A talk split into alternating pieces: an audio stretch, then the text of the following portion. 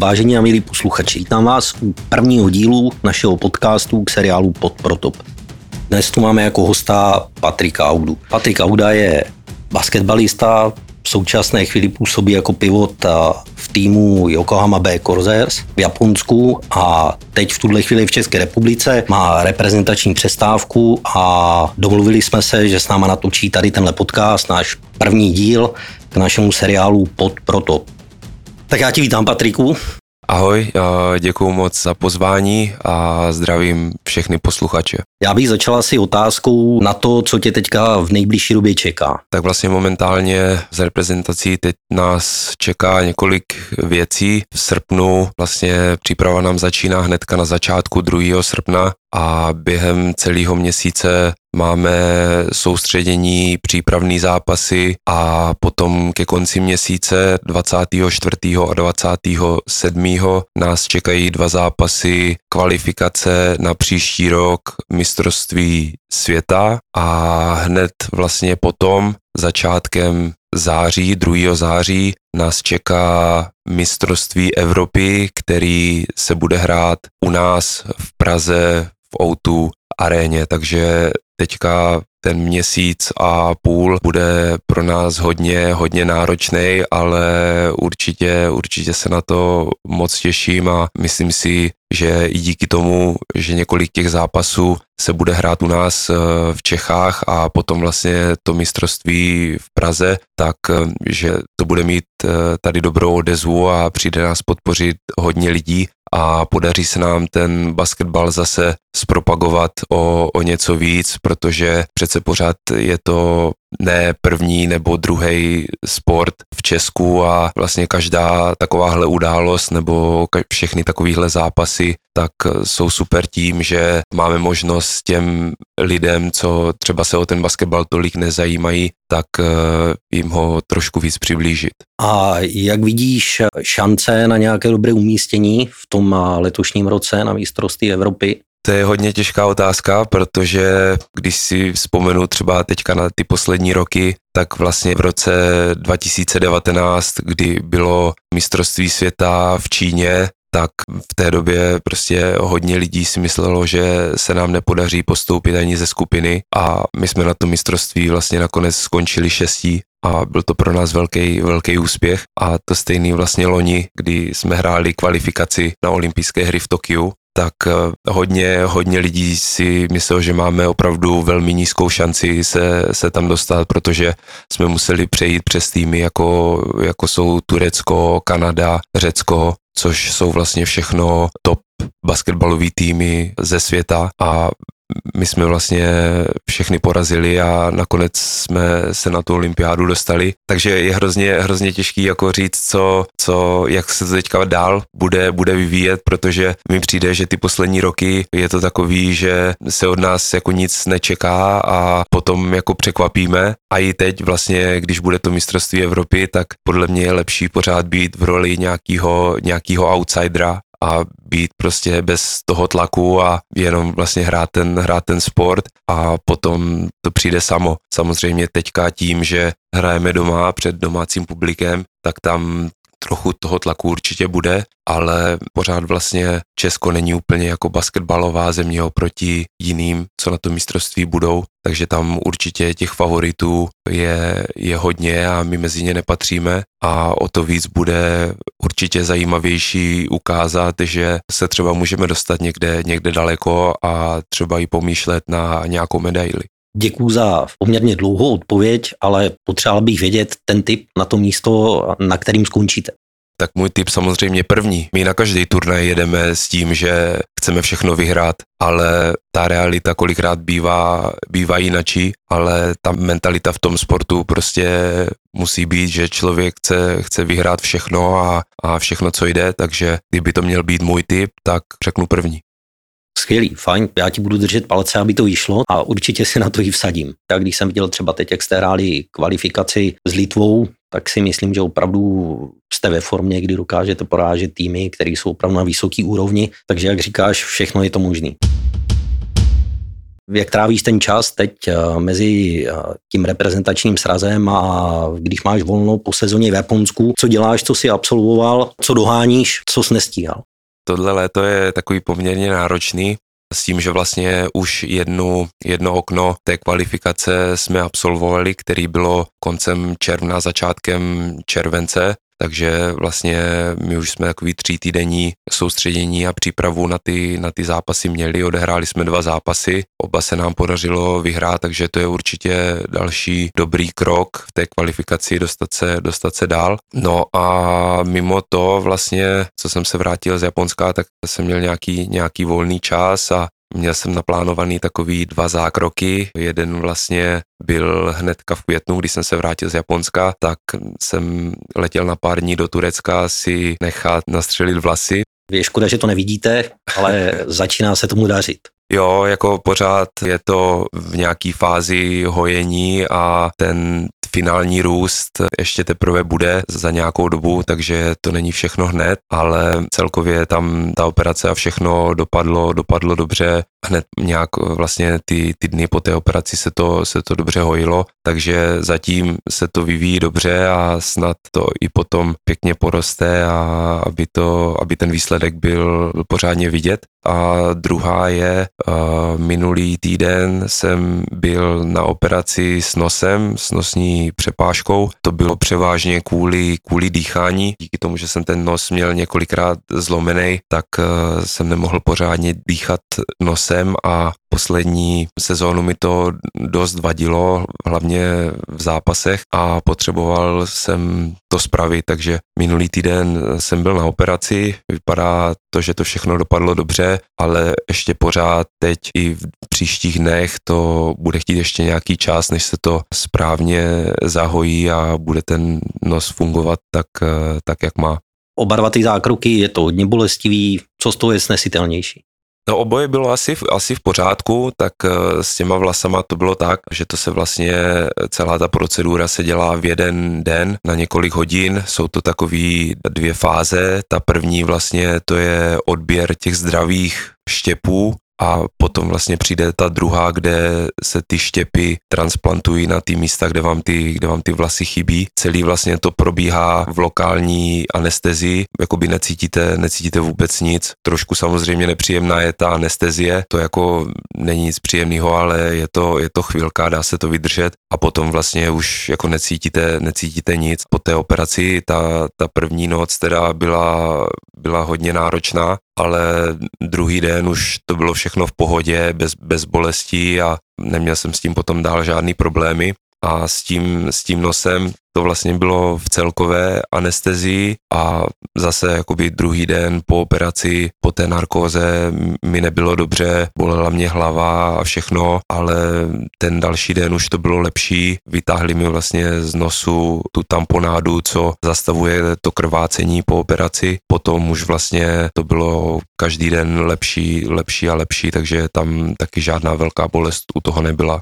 Já musím potvrdit, že vypadáš docela dobře a vůbec na tobě není vidět. Kromě toho, že máš trochu a, rýmu, tak a, na tobě není žádná operace zná, takže zvládáš to dobře. Teď by možná bylo zajímavé, kdyby jsem propadal trošku něco o tobě, o té tvojí kariéře, tak nějak aby vypíchl, že jsi hrál v šesti zemích a na třech kontinentech. A je to hodně, co máš za sebou v té své sportovní kariéře, ale spíš kde se ti líbilo nejvíc a jak se ti líbí teď tam, kde jsi v tom Japonsku.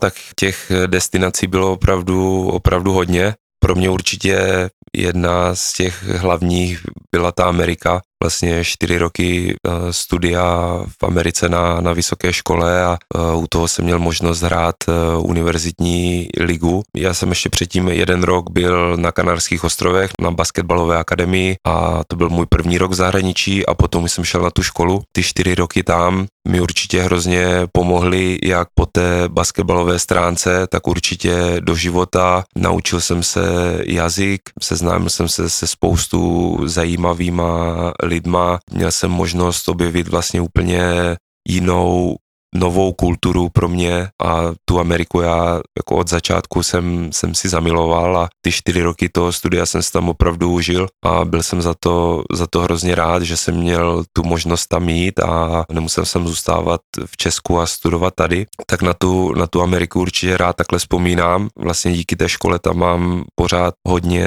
známých a občas, když v létě mám volno, tak se tam letím podívat třeba na dva, tři týdny někam vlastně do, buď no, do New Jersey k té škole, nebo někam do New Yorku, kde mám taky hodně známých. Takže vlastně tady z těch, z těch destinací ta Amerika určitě bylo za mě číslo, číslo jedna. Jinak dál asi, asi to Japonsko, kde, kde jsem byl teď poslední dva roky, to je vlastně úplně, úplně jiný svět, ale taky od, od první chvíle, co jsem, co jsem tam byl, tak se mi tam hrozně líbilo a na všechno jsem si zvykl poměrně rychle, bych řekl, a všichni lidi kolem týmu a spoluhráči mě tam přijali velice, velice dobře a s čímkoliv jsem potřeboval pomoc, tak mi pomohli, poradili. To taky určitě vlastně udělalo ten přesun tam pro mě, pro mě jednodušší. Takhle celkově zase po té basketbalové stránce jsem viděl, že ten basketbal se dá hrát trošku, trošku jinak a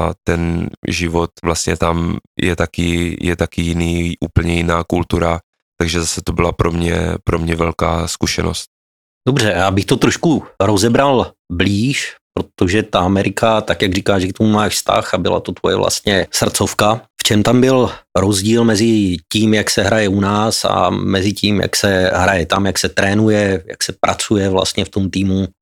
Tak ten basketbal v té době, když já jsem tam šel, tak oproti tomu, jak se hrálo třeba u nás v Česku a trénovalo, tak tam ten basketbal byl prostě daleko rychlejší, fyzičtější a tím to vlastně to tempo té hry bylo, bylo úplně, úplně jinačí a samozřejmě v Americe i víc, ten basketbal se hraje víc tak jako individuálně, že u nás je to vždycky takový jako hodně kolektivní výkon a tam hodněkrát prostě se spolíhá na ty individuální schopnosti a podle toho se vlastně lišil i, i ten trénink, kdy vlastně v Čechách všechny tréninky byly postaveny na tom, že se trénuje týmově a v té Americe to bylo hodněkrát rozdělený, že prostě část toho tréninku byla týmová a část toho tréninku byla individuální, kdy se třeba ti hráči rozdělí na tři skupiny po čtyřech, jo, menší hráči, střední a vysocí a v těch skupinkách vlastně pracujou na individuálních věcech,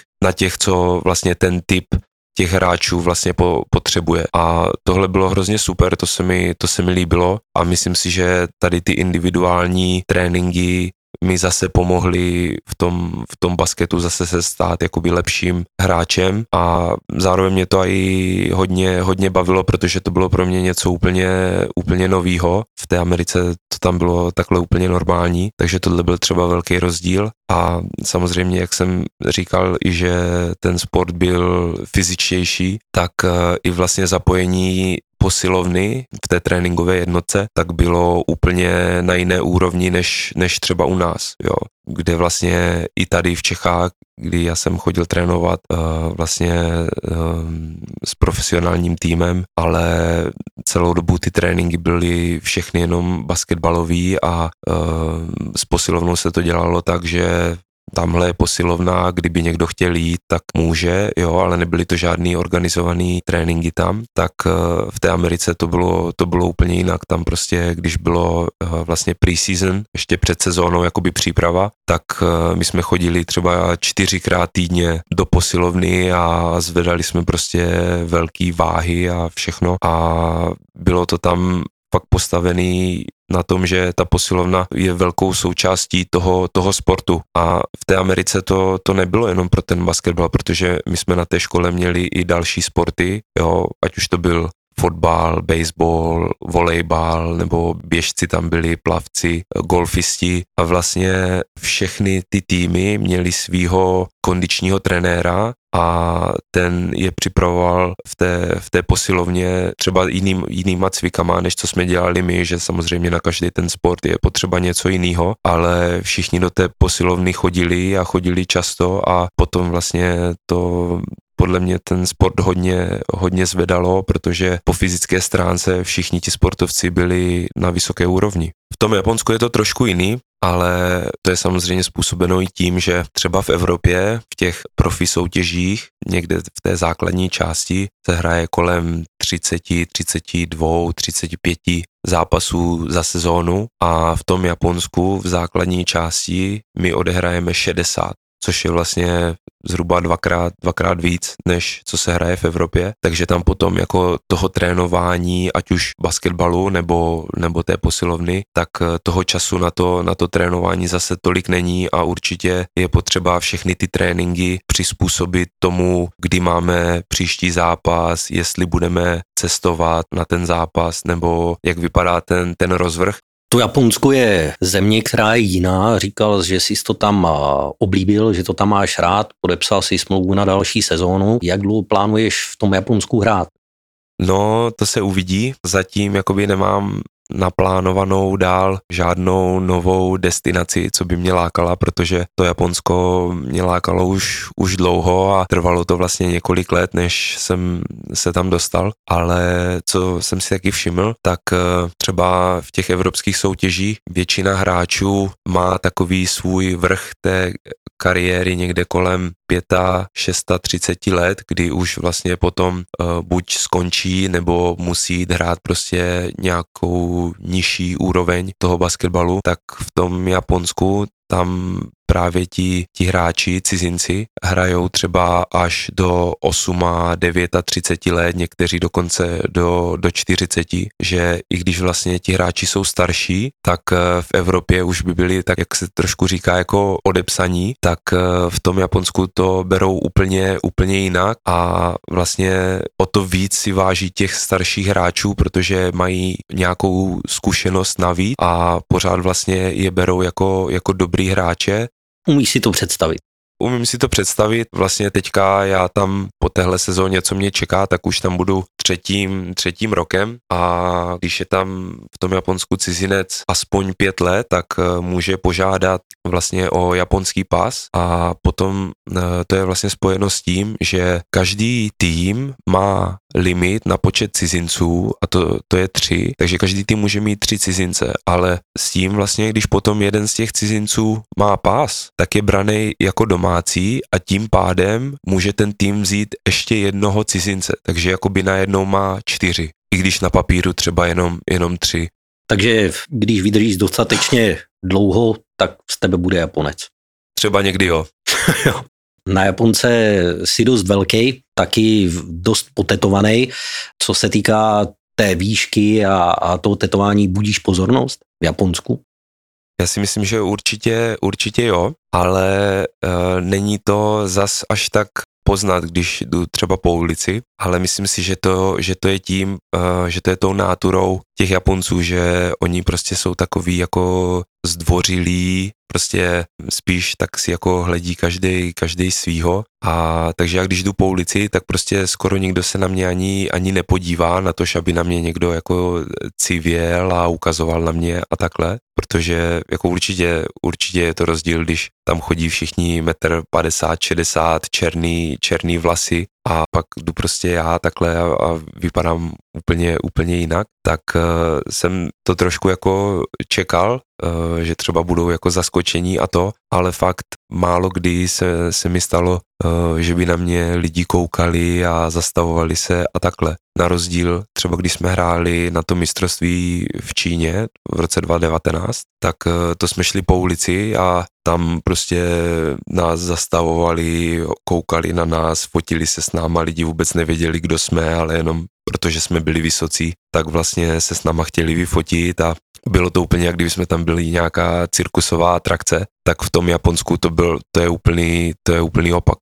To Japonsko, jak moc si tam profláknutý? Poznávají tě, chtějí po tobě podpis, když se někde objevíš?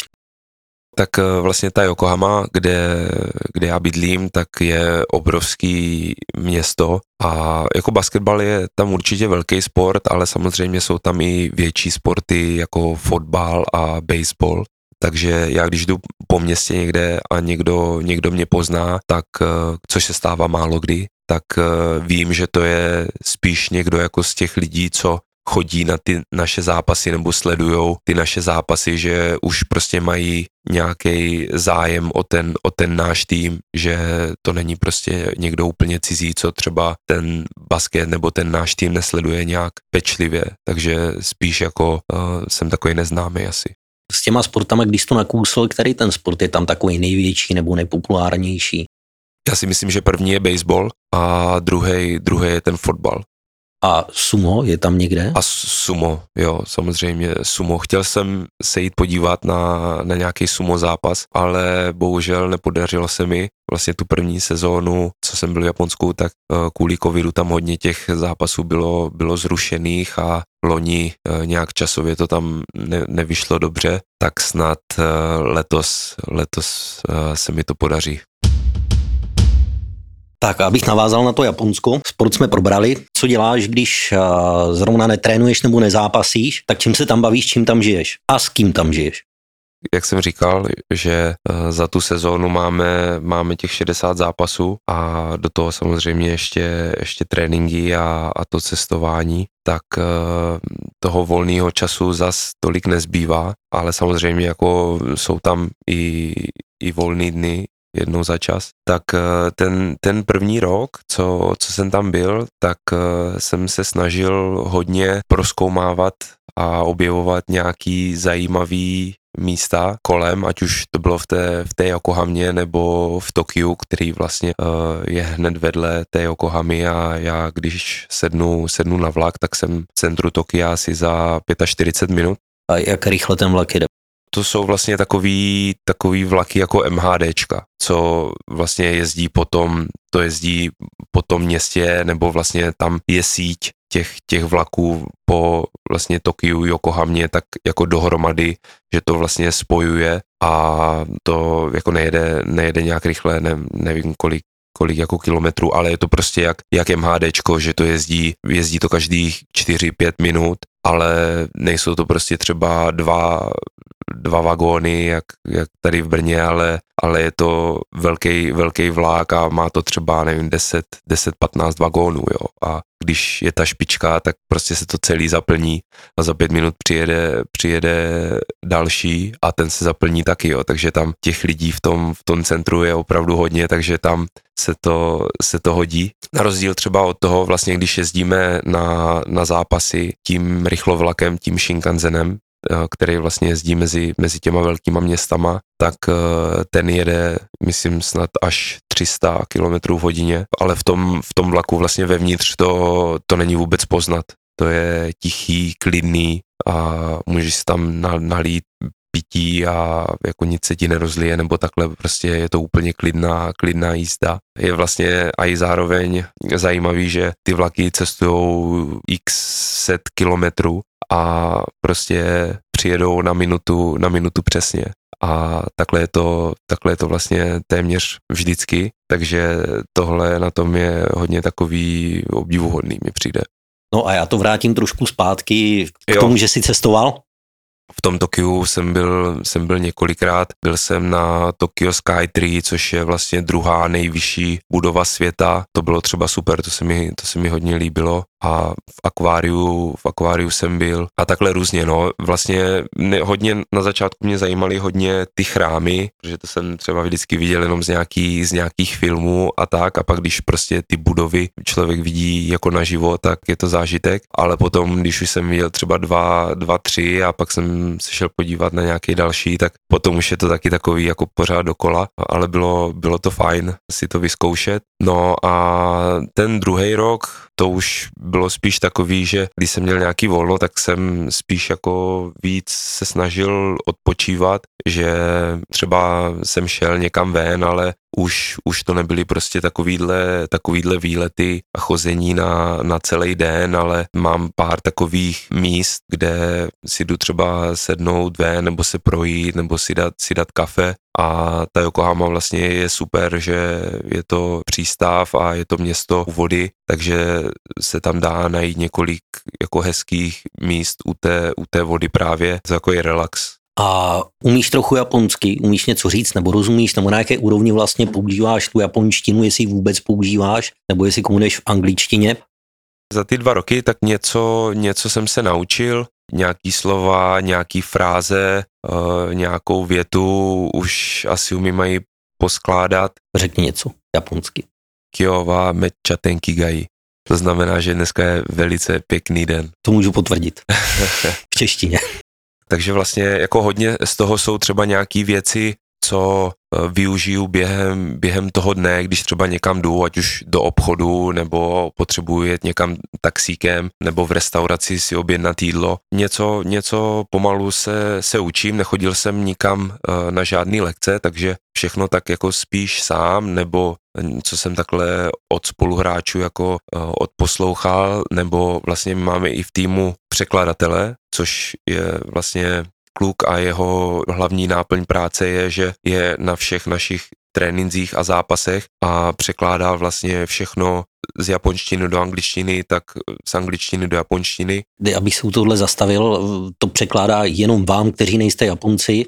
Právě ne, proto, proto to říkám, že třeba i já, když chci jakoby něco všem říct, tak já to řeknu a on to zase přeloží do japonštiny pro ty Japonce. A přenáší tam ty emoce od trenéra a od vás v tom zápase, když jste rozhýcovaní, anebo jestli to překládá úplně v klidu?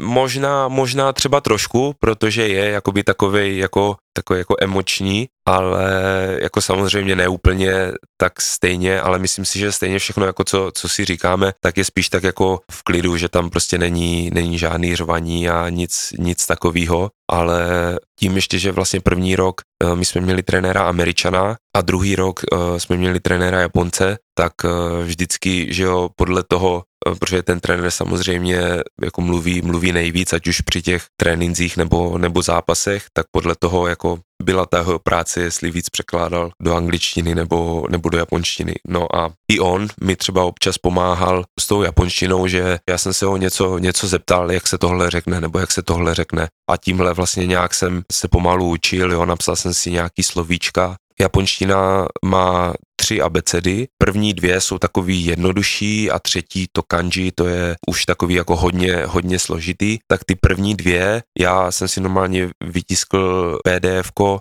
a naučil jsem se vlastně všechny ty znaky, jak se čtou, jak se, jak se píšou, takže vlastně dvě z těch tří abeced už umím jakoby číst, číst a psát a ty se třeba používají, nebo jedna z nich se hodně používá právě na uh, jako cizí slova, takže třeba v restauracích, když se píšou, když se píše třeba nabídka, tam je to třeba hodně, hodně vidět, tam se to používá. No a ta, ta třetí abeceda, to je úplně, to je úplně jako jiný, jiný level, tak to, to nevím, jestli se mi někdy podaří naučit, nebo jestli vůbec jako bych chtěl. V tom Japonsku konzervativně celkem koukají na tetování. Slyšel jsem, že tě tam kde kam třeba nepustí, tak jak to je opravdu?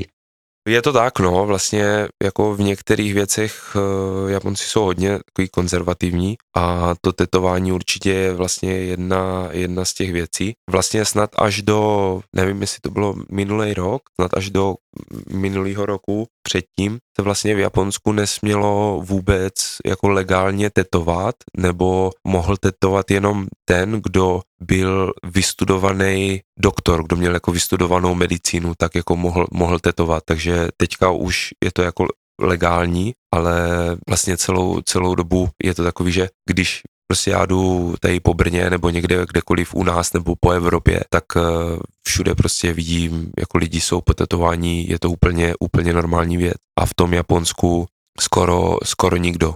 Fakt jakože, když vidím někoho s tetováním, tak si to hned všimnu, protože je to fakt jeden ze sta třeba, jo, úplně, fakt je to tam hodně, hodně minimálně takhle. No a právě i to tetování je nepovolený na některých místech, jako jsou třeba některé veřejné bazény, nebo lázně, nebo dokonce i posilovny. Takže uh, my vlastně jako tým máme svoji vlastní posilovnu přímo na hale, kde vlastně cvičíme nejčastěji, ale zároveň máme jednoho sponzora, což je vlastně veřejná, veřejná posilovna pro všechny a tam můžeme chodit zadarmo. A já, když tam, když tam chci jít, tak uh, si prostě musím na sebe vzít triko s dlouhým, s dlouhým rukávem, aby vlastně všechny ty tetování byly, byly schované.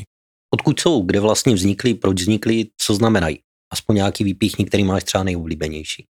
tak vlastně jednu ruku celou mám, mám dělanou celou, celou v Brně a druhou vlastně mám takovou, takovou rozkouskovanou, že mám kousek, vlastně rameno mám dělaný v Itálii, potom vlastně vnitřní část toho, toho bicepsu mám ze Španělska a ten zbytek vlastně z Brna, ale od asi tří různých tatérů. Já jsem začal vlastně tou rukou, která je takhle na ty, na ty části a to bylo v době, kdy já jsem hrál, já jsem hrál v Itálii a vlastně chtěl jsem nějaký to tetování, ale s těma tetováníma je to většinou tak, že prostě když chce jít člověk k někomu dobrýmu, tak se musí objednat třeba na tři měsíce dopředu. No ale pro mě je jako hrozně těžký, jako já nevím, co bude za měsíc, nebo co bude za tři měsíce, kde, kde budu, ve které zemi a takhle. Takže v tomhle to bylo jako na začátku hrozně, hrozně těžký, proto takhle vlastně to mám od několika jako různých, různých lidí, ale nakonec si myslím, že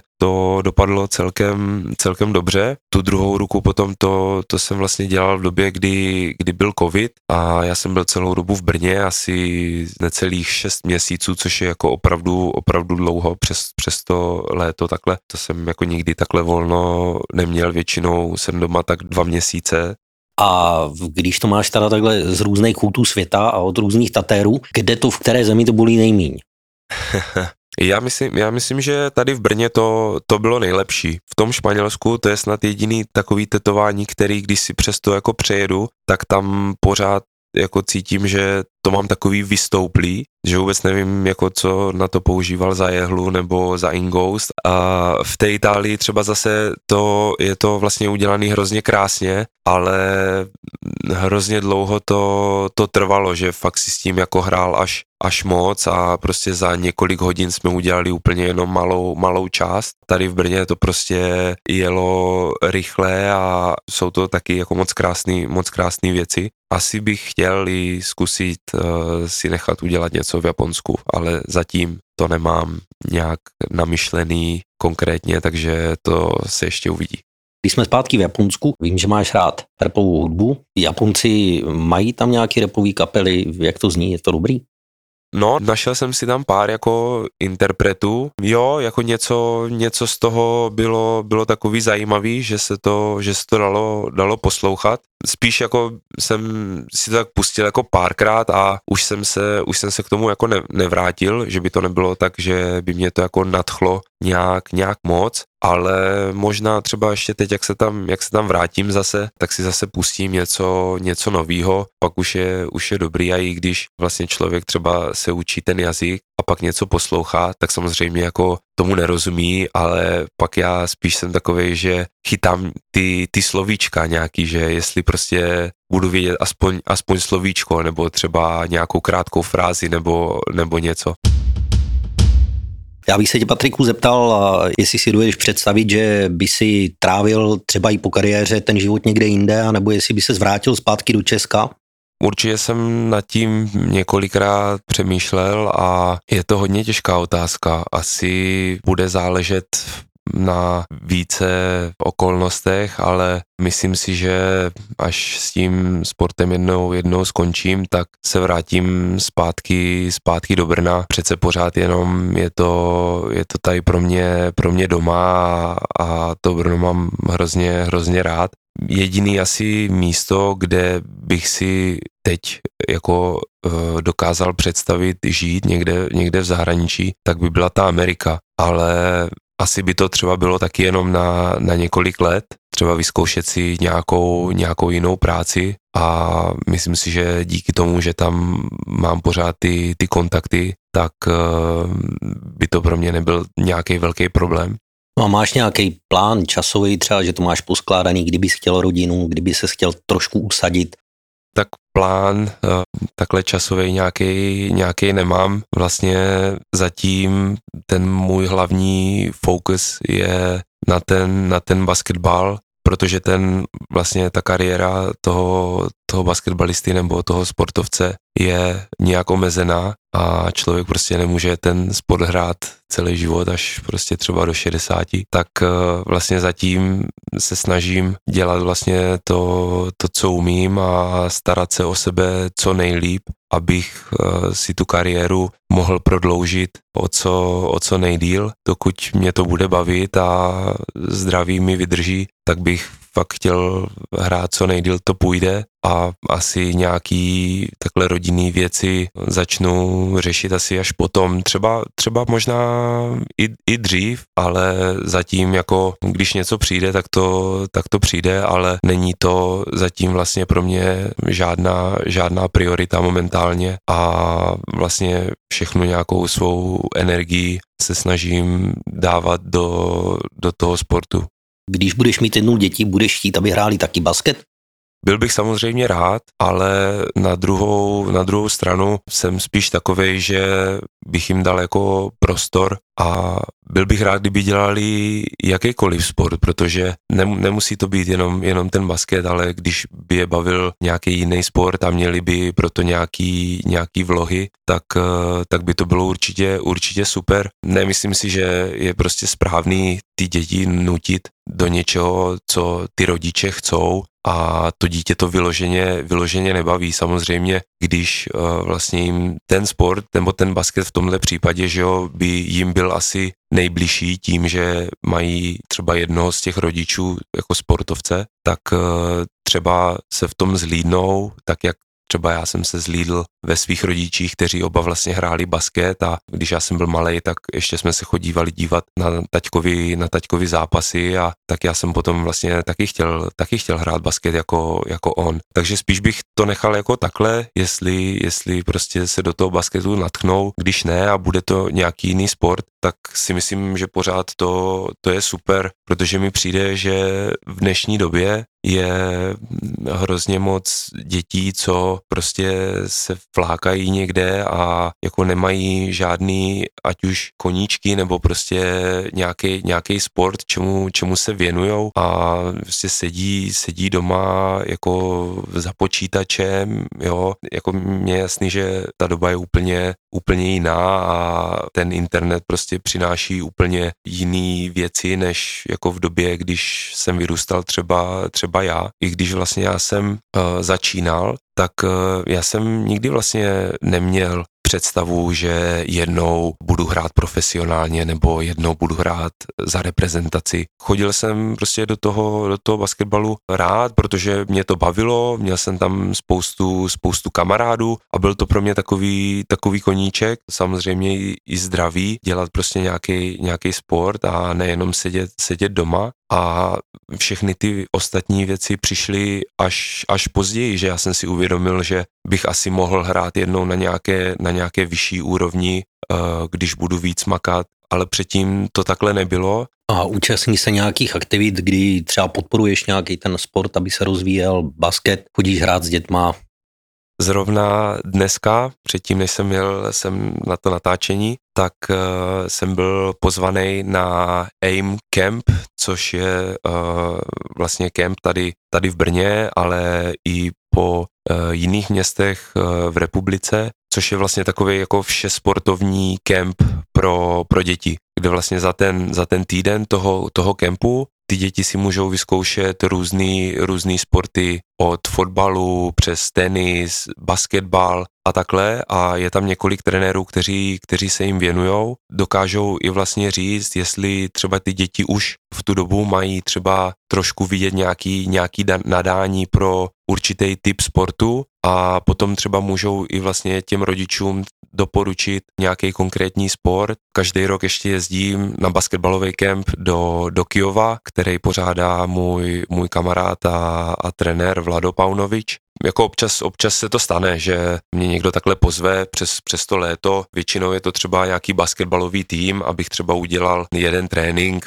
pro, ať už to jsou kluci nebo, nebo holky. Letos vlastně ještě jsem byl v Blansku na jednom tréninku holek, vlastně dělal jsem pro ně celý trénink. Já jsem za tohle všechno hrozně, hrozně rád, že mě takhle někdo, někdo pozve a že třeba těm dětem můžu, můžu něco říct ze svých zkušeností nebo v něčem poradit do, do toho sportu a když jako vidím, že jsou, že jsou z toho nadšení, jako že tam přijde někdo, někdo jako já, tak to určitě vždycky potěší. No a tvůj mateřský klub je Moravská Slavie, jestli si to uvědomuji správně. Vrací se tam, chodí se tam dívat?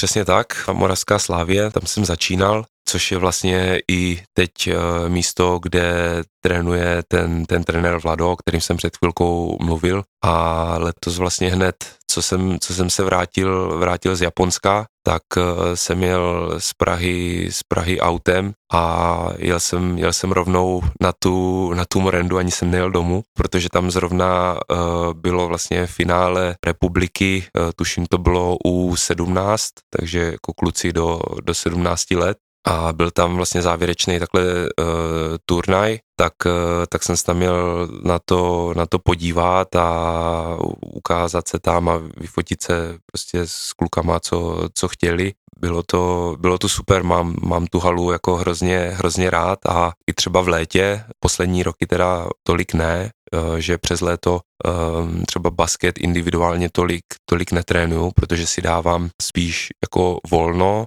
a nebo dělám vlastně jiný sporty, kterýma vlastně se udržuju, udržuju v kondici, ať už je to posilovna nebo box nebo plážový volejbal a takový. Teď třeba poslední roky chci, aby si i ty klouby a kotníky kolena jako odpočili nějakou dobu od té, od té tvrdé dřevěné palubovky, tak třeba vlastně roky, roky předtím, když jsem i přes to léto jako trénoval nějak sám, tak jsem chodil právě trénovat na tu Morendu. A já bych se tě teďka zeptal na pár takových rychlých otázek. Kolegové říkali, že se tomu říká rozstřel mm-hmm. a nesmíš u toho moc přemýšlet, aby to byla jako pravda. To já stejně moc stejně nedělám, takže. A hamburger nebo sushi? Hamburger. Češky nebo Japonky? Češky. Pivo nebo sake? Pivo. Dík uzdání nebo Vánoce? Vánoce. Cestování nebo rodina? Cestování.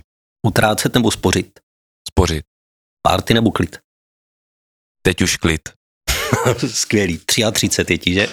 Jo, ještě ne, až uh, příští měsíc. Je to jo, za rohem. Jo. No. Co se týká basketu, je nějaký cíl, který bys chtěl dosáhnout? Něco, nějaká meta, něco vyhrát? Něco, pro co bys byl ochotnej fakt nechat duši, ať už je to japonská liga nebo nějaký mistrovství?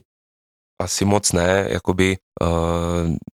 Dřív prostě tam nějaký, nějaký ty mety pro mě byly, když jsem hrál ještě v Evropě, tak jsem chtěl hrát nějaký, uh, nějaký evropský pohár, jako je třeba Euroliga, Eurocup, Champions League, to jsou vlastně tři takový nejznámější evropský turnaje, tak jsem chtěl si jednou zkusit prostě aspoň v jednom z nich zahrát. To se mi podařilo, když jsem hrál v Polsku, tak jsme právě hráli tu, tu Champions League. Potom třeba tam byly nějaký mety uh, s národním týmem, že jsem si říkal, uh, že by bylo fajn, kdybych mohl s tím týmem jet na, na mistrovství Evropy, nebo jestli se nám podaří dostat na, na mistrovství světa. A tohle vlastně všechno se nám, se nám povedlo i dokonce dostat se na tu, na tu olympiádu, tak na, na to se mě ptali, jestli třeba jsem o tom taky prostě snil a já jako musím říct, že vlastně, že vlastně ani ne, že pro mě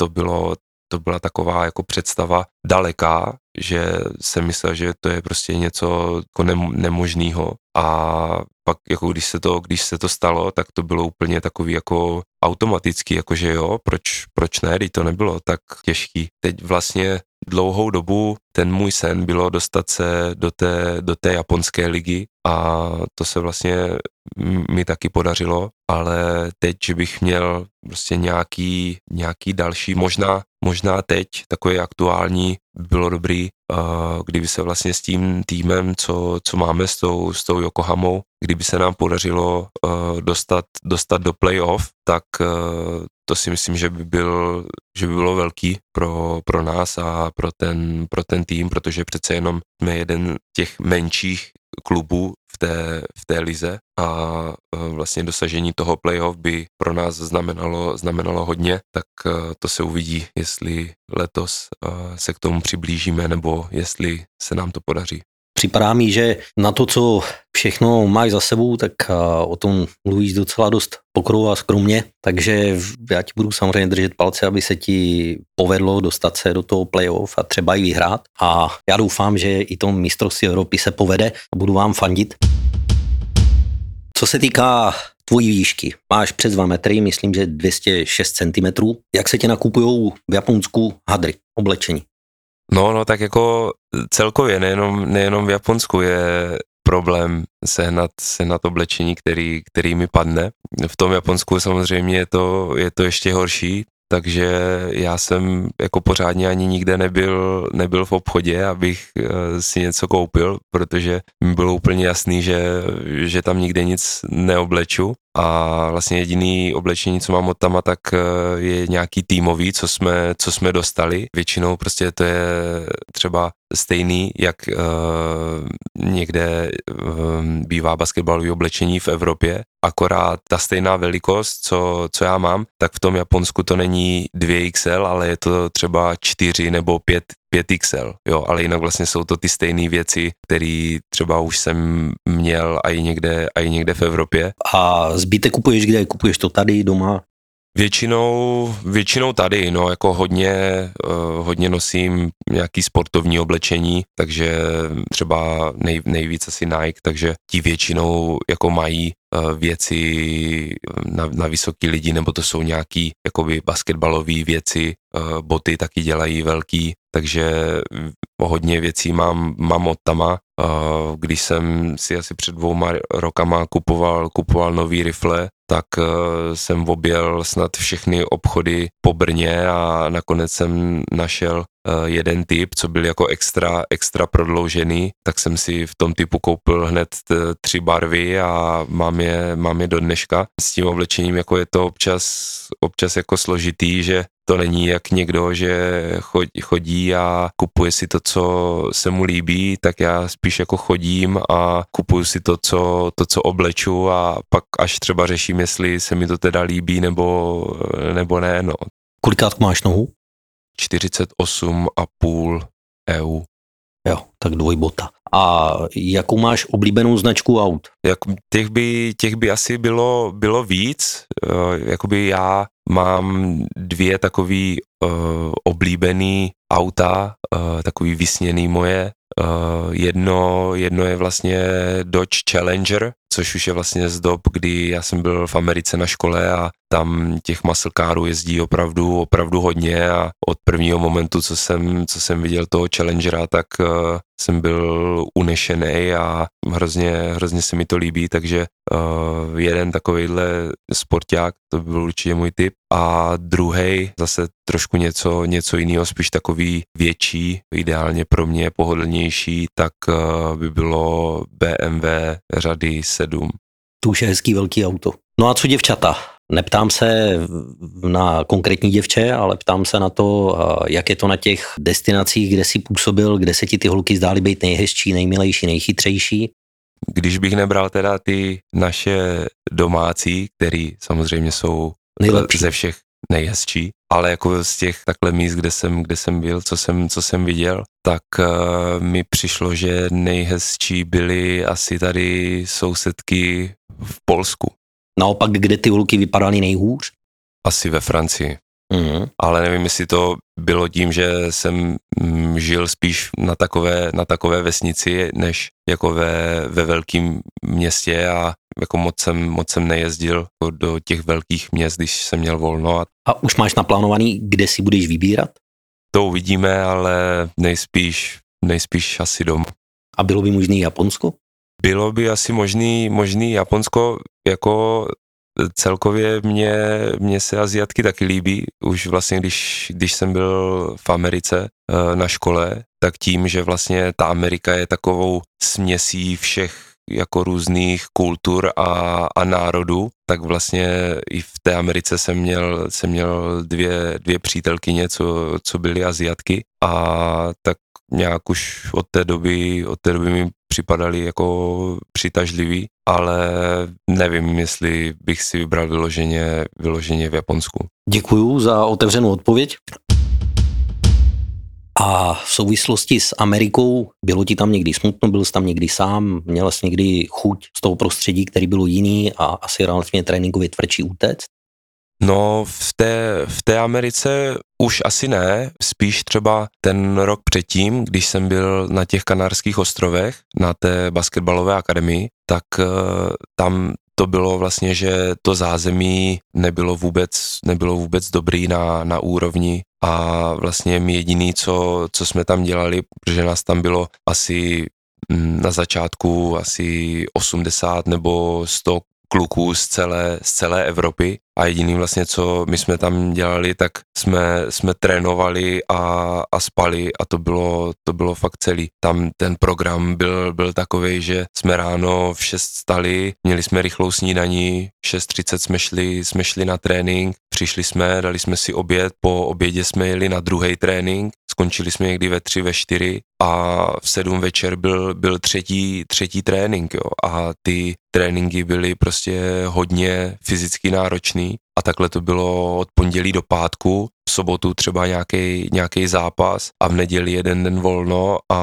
v pondělí jako od znova. Ten rok to byla prostě úplně, úplně vojna, jo, to, to bylo úplně, všechno mělo, mělo pravidla a člověku přišlo fakt, že jenom prostě buď trénuje, nebo hraje, a nebo když má jako chvilku, tak, tak spí, protože tam ty tréninky byly, byly tak náročný, že jsme z toho byli všichni vyřízení a jak jsem říkal, že na začátku nás tam bylo třeba, třeba osmdesát, tak když jsme vlastně za, na konci té, té sezóny končili, tak na tom konci nás tam bylo třeba čtyřicet, že během, během toho roku prostě aspoň půlka těch kluků to nevydrželi a, a jeli prostě dom. A já jsem byl takovej, že jsem věděl, jako, že když pojedu dom, tak se vrátím jako zpátky do Brna a jako nějaký velký štěstí mě tam jako čekat nebude. Tak jsem se snažil jako to, to vydržet a, a samozřejmě určitě tam byly, tam byly momenty, kdy mi bylo smutno, jo, po, po domově, po rodině, protože byl to první rok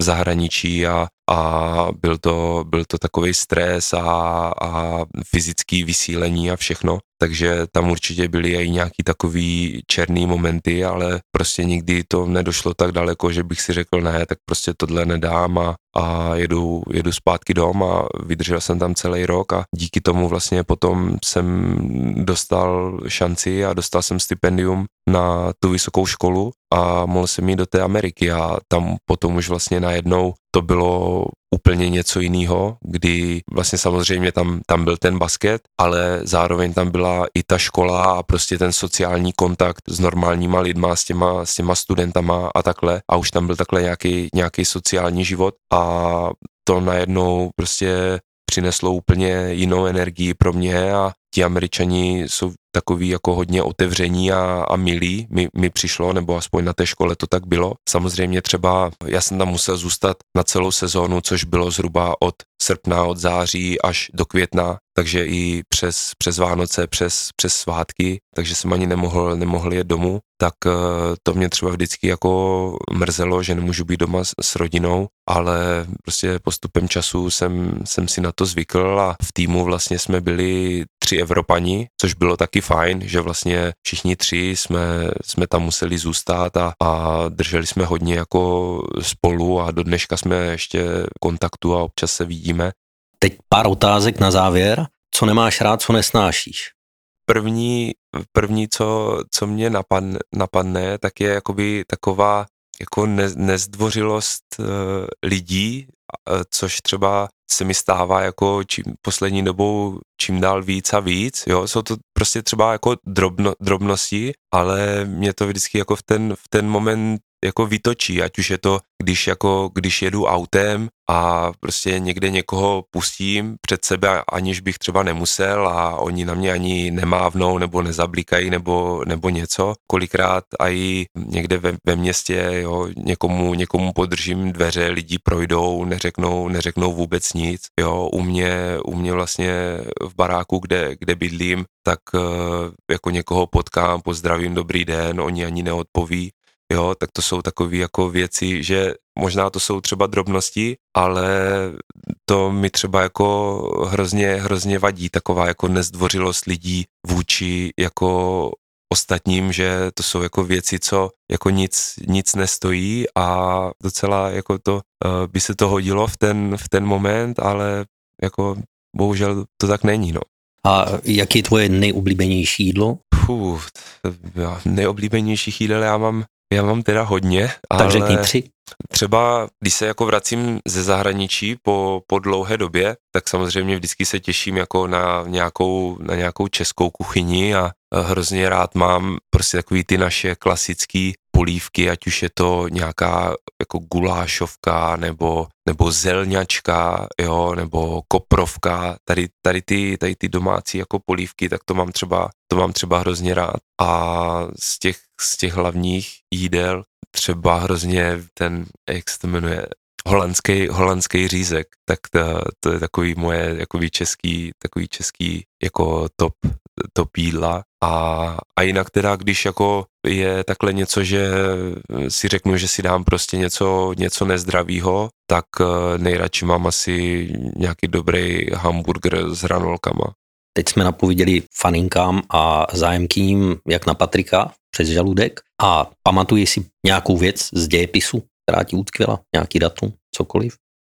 Z dějepis teda byl pro mě vždycky jako za trest, to jako dě, dějepis, a, dějepis a biologie, to byly moje takový dva hodně e, neoblíbený předměty, ale celkem, celkem jako druhá světová válka mě, mě bavila a možná to bylo spíš jako z té technické stránky, že e, tam byly prostě zajímavý ty, ty tanky a, a letadla a všechny možný tady, co se využívaly prostě vozidla a, a tohle, tak asi díky tomu mě to, mě to chytlo trošku víc, zároveň hodně počítačových her, který jsem hrál, tak byly právě z, té, z toho období té, té druhé světové, tak to bylo asi takový jediný v dějepisu, co, co, já, jsem, co já jsem přežil. No.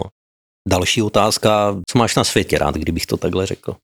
Já mám hrozně rád jako svůj klid, když prostě nem, nemusím jako jít někam, kdy mi někdo řekne pojď tam, nebo teď budeme dělat tohle, můžu jít třeba sám a prostě si někde, si někde sednout a, a dát si prostě v klidu, v klidu kafe. Třeba hodně, mně přijde, že hodně lidí třeba to nemají vůbec rádi, aby šli někde takhle sami si sednout, ať už třeba na oběd nebo na kafe a takhle. A to já třeba úplně, úplně miluju a prostě takovej, takovej ten svůj klid a, a prostor, tak to je třeba něco, co je pro mě hodně, hodně cenný a mám, mám to prostě, už, užívám si to.